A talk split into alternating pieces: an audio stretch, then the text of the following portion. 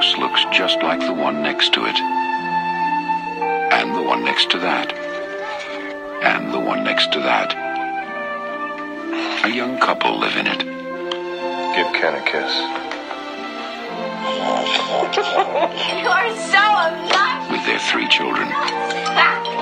Poor thing. Honey, chew each bite ten times. And something more.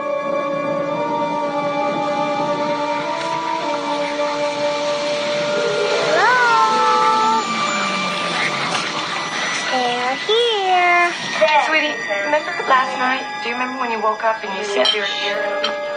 Uh-huh. Well, who did you meet? Who's here? TV people. Something's funny going on here next door. Something, uh, We were wondering if maybe you had experienced any disturbances lately. What, what kind of disturbances?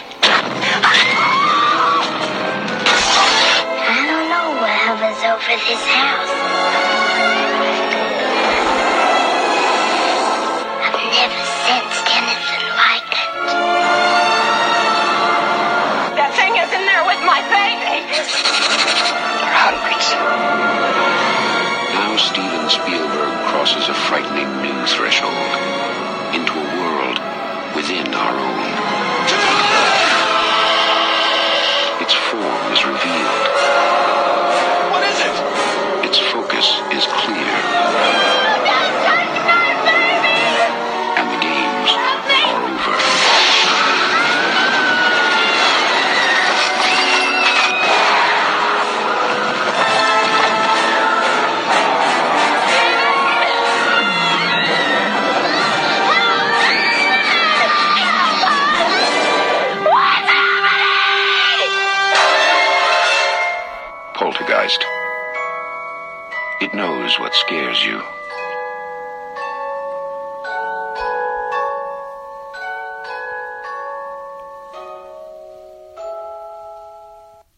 So I'm just gonna let that theme sink in because it is just freaking terrifying.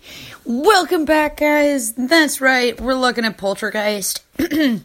remade and redone, but we're not talking about that shitty, awful remake today. We're gonna briefly kind of just go by it, but we're gonna talk about the original, the 1982 classic.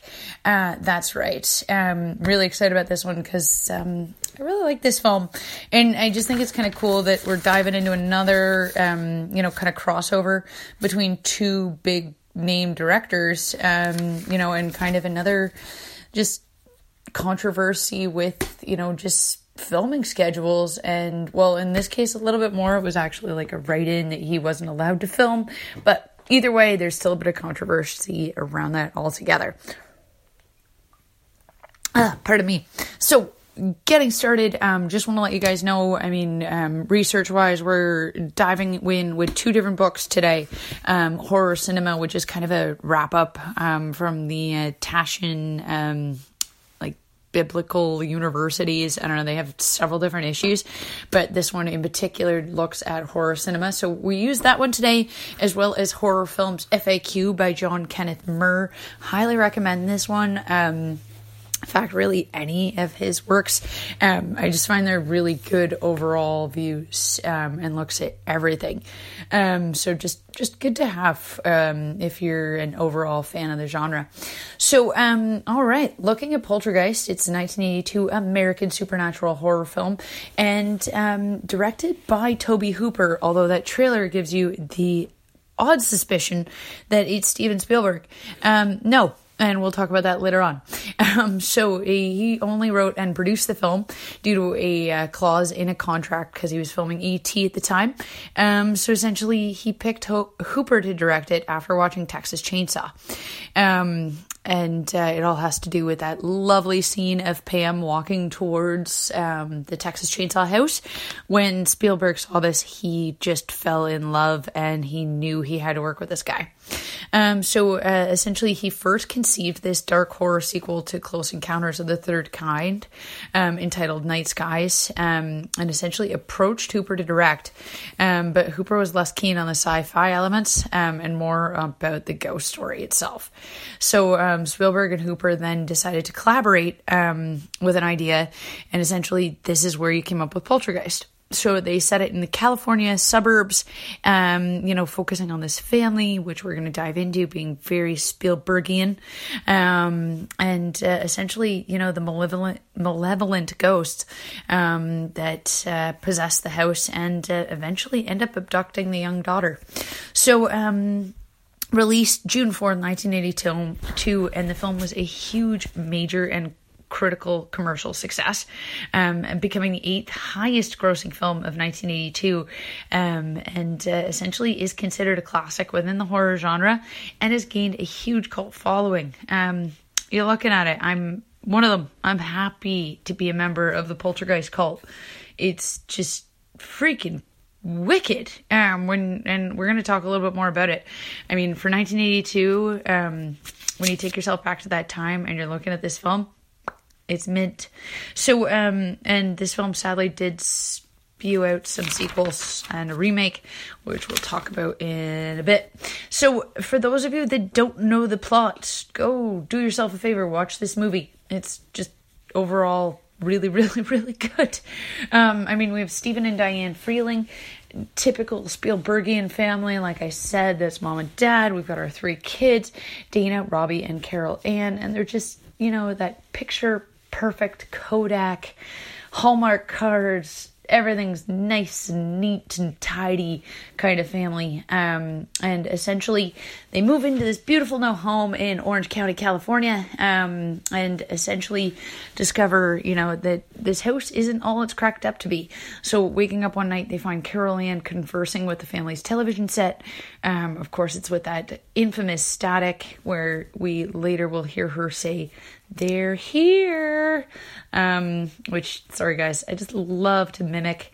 So many times TV has done this, and I've seen it so many times over. So when I finally got old enough to figure out where this was coming from and what this was all about, it, uh, you know, it, it just, it all came together. You know, this the circle was full. So, um, like I was saying, the family, you know, they're here. Literally, they're here.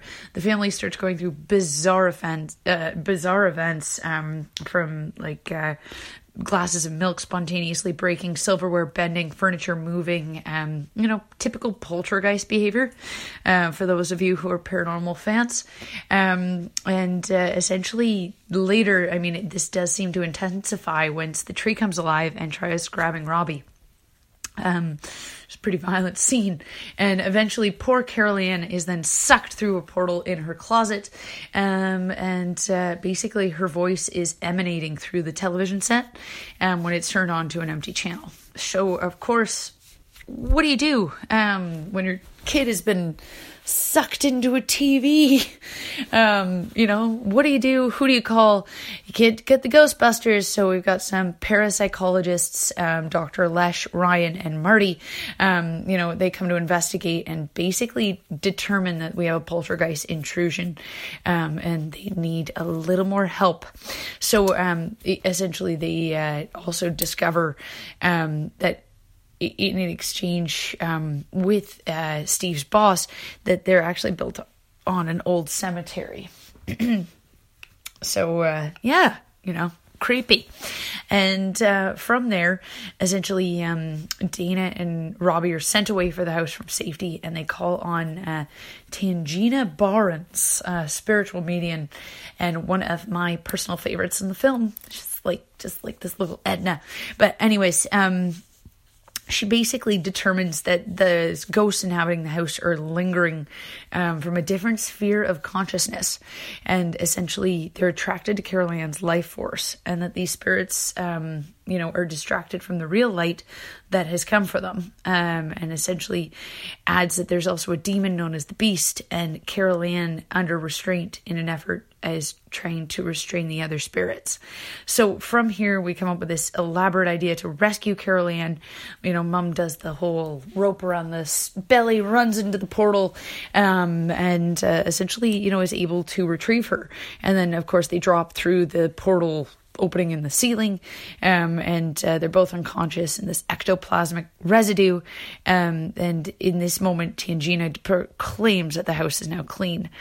And just so that, for those of you that haven't seen the original and have only seen that god awful piece of shit remake, um, I'm gonna leave it on a little bit of a cliff note. I mean, essentially, the nightmare's not over. I mean, we found out from Steve's boss that we are on a cemetery. It's that infamous line, you know, you moved the headstones, but you left the bodies. Or something like that. I, I hope that's right. Um, but, uh, anyways, you know, and essentially from this moment, the house makes one last attempt, um, at, uh, essentially unleashing hell. And it's one hell of a conclusion, and at that point, I'll leave it at that. But the one thing I will say is that poor pool scene involving um, Mum, uh, JoBeth Williams, or Diane Freeling, those are real skeletons. Um, Craig T. Nelson was the one to bring it up. You know, I, great skeletons, but why'd you have to make them smell? And uh, it was actually the prop guy who said, well, it's not me, they're, they're real.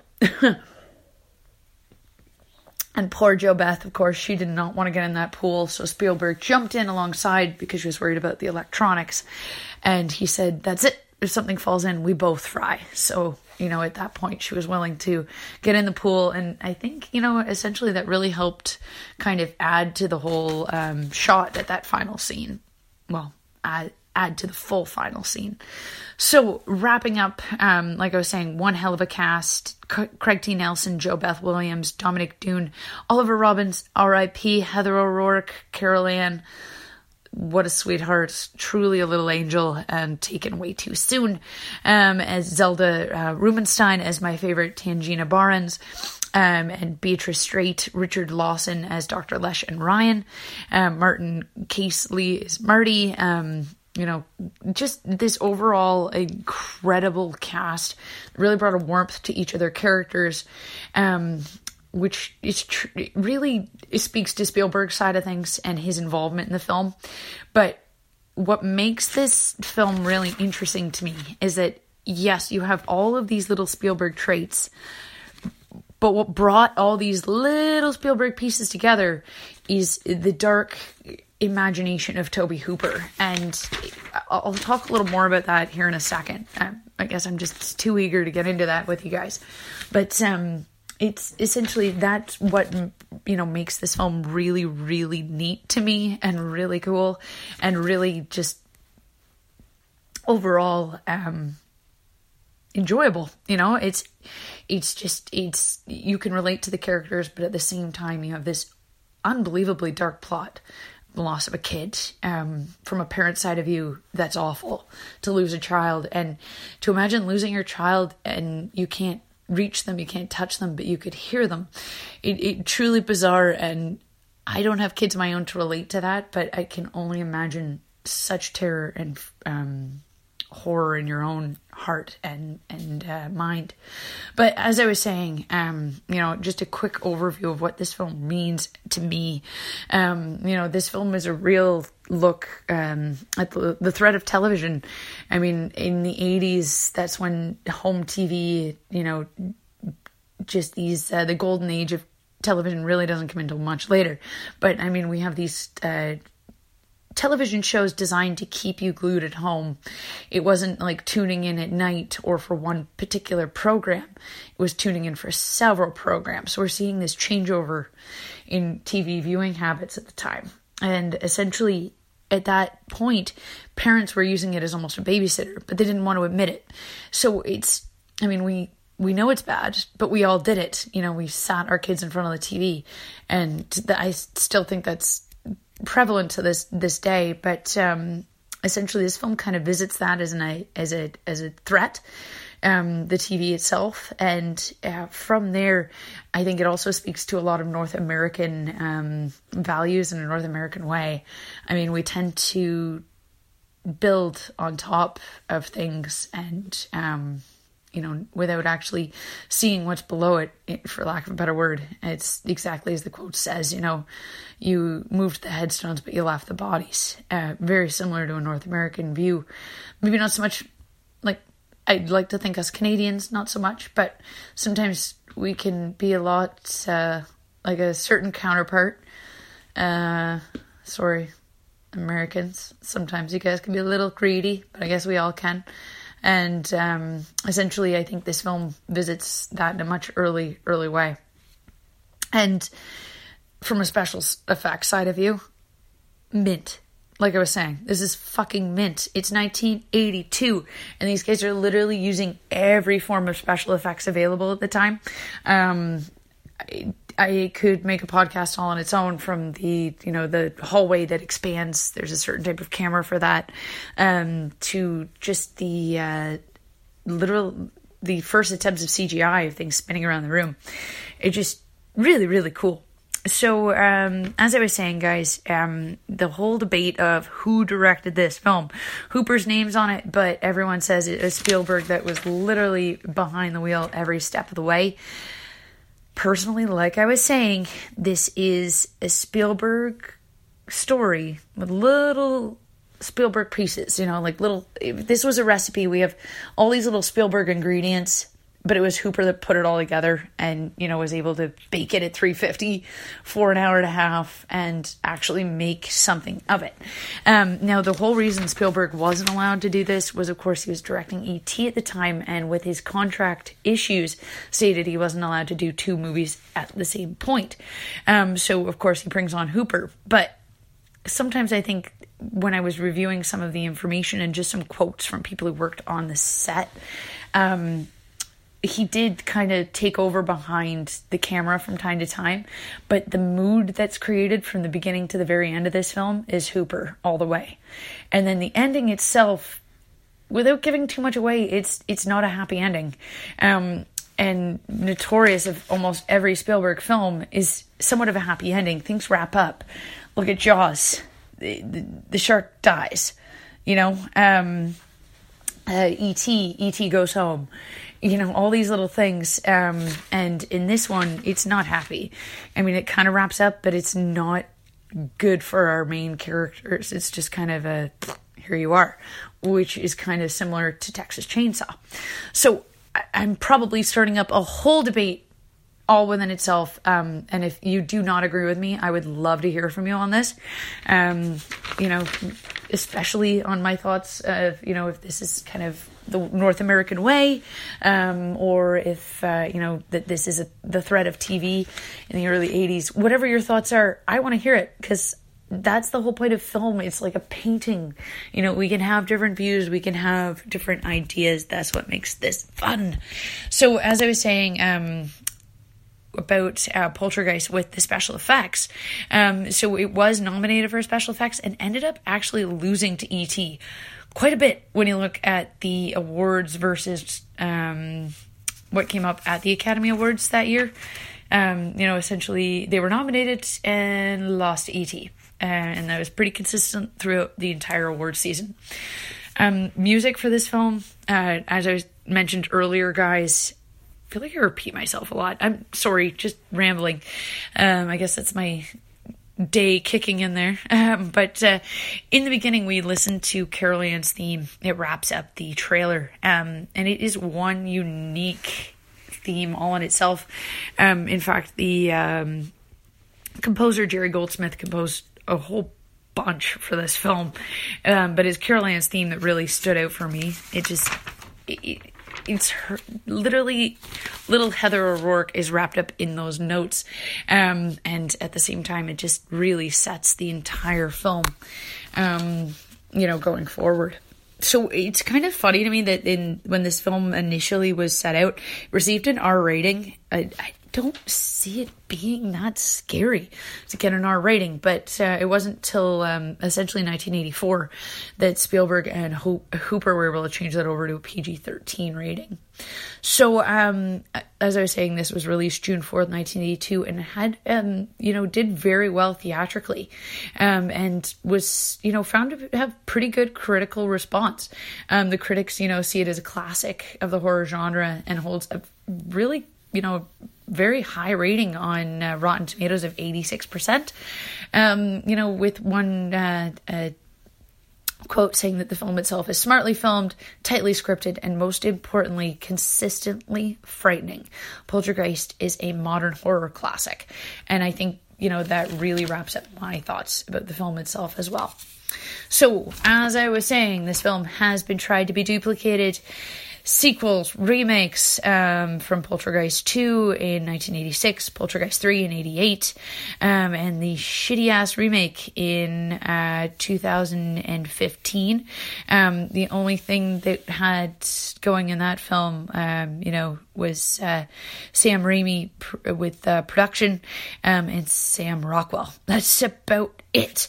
Everything else was crap. I remember walking out of the theater and everyone thinking it was so good. I mean, yelling at people I was with, being like, Have you seen the original? Do you know what the original is? Like the clown on the. Oh, I don't even want to get into it. It's It's so awful awful, awful, awful. Um, so save yourself um, an hour and a half and just watch the original. Now, I didn't know. Apparently, there is a novelization by James Kahn, so I'm gonna have to look this up. Those of you that follow me on Instagram know that I'm quite the avid reader, so um, just definitely gonna have to take a look because I guess this looks more at the relationship between uh, Tangina and Dr. Lesh than the actual Freeling family, which I would personally be more interested in. I think that'd be really, really cool. Um, and legacy wise, guys, like I was saying earlier, I, you know, could reference this film long before I'd actually seen it.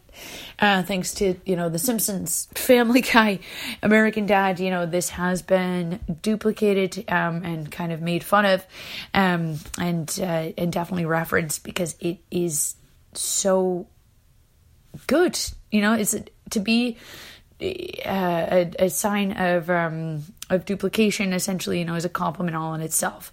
So you know for seth macfarlane to reach out twice in his shows definitely says this was one of his favorite films in my opinion. So um and just some fun facts uh, wrapping up like i said those skeletons those were uh, real kind of gross. Um, didn't realize that Heather Rourke actually kept the pet goldfish from the film. Uh, and as I said earlier about the electrical equipment, JoBeth Williams was afraid to film. Um, and I didn't realize that the scene where Robbie's being strangled by that creepy clown doll, he actually did start to choke in one of the scenes. Uh, Hooper and Spielberg both thought he was ad libbing. Um, and instruct him to look at the camera when he's saying, I can't breathe. But turns out he's actually not breathing. So he was turning purple, and that's when they decided to cut. So um, Drew Barrymore was actually considered for the role of Carol Ann, but Spielberg wanted someone a little more angelic. Um, so ended up picking uh, Heather O'Rourke. But not to worry, Drew, of course, would end up getting a role in the ET, the extraterrestrial. And uh, for uh, Spielberg, this film actually re- references two main fears of his: fear of clowns and a fear of a window out, uh, uh, fear of a window, a fear of a tree outside his window growing up. So wrapping up, of course, guys, thank you always for listening. Um, I don't know how you put up with me for so long, just rambling on, but I'm so happy that you do. Um, you guys make this so worth it. I just love talking about horror, so I'm just so happy to have you guys to listen um to listen to me. and uh, as always, reach out to me on Instagram and Twitter. Um, you can find my uh, handles in my biography. And of course, guys, keep calm, stay creepy. And uh, with that in mind, I hope you're all surviving the hustle and bustle before the holiday season. Hopefully, we can have a couple more podcasts before. Um, just kind of working on what the next one will be. I'm just kind of not quite sure yet if I want to do a holiday theme or not not. So we'll see. If not, I'd love to hear from you guys. What do you think I should cover next? uh, thanks again, guys.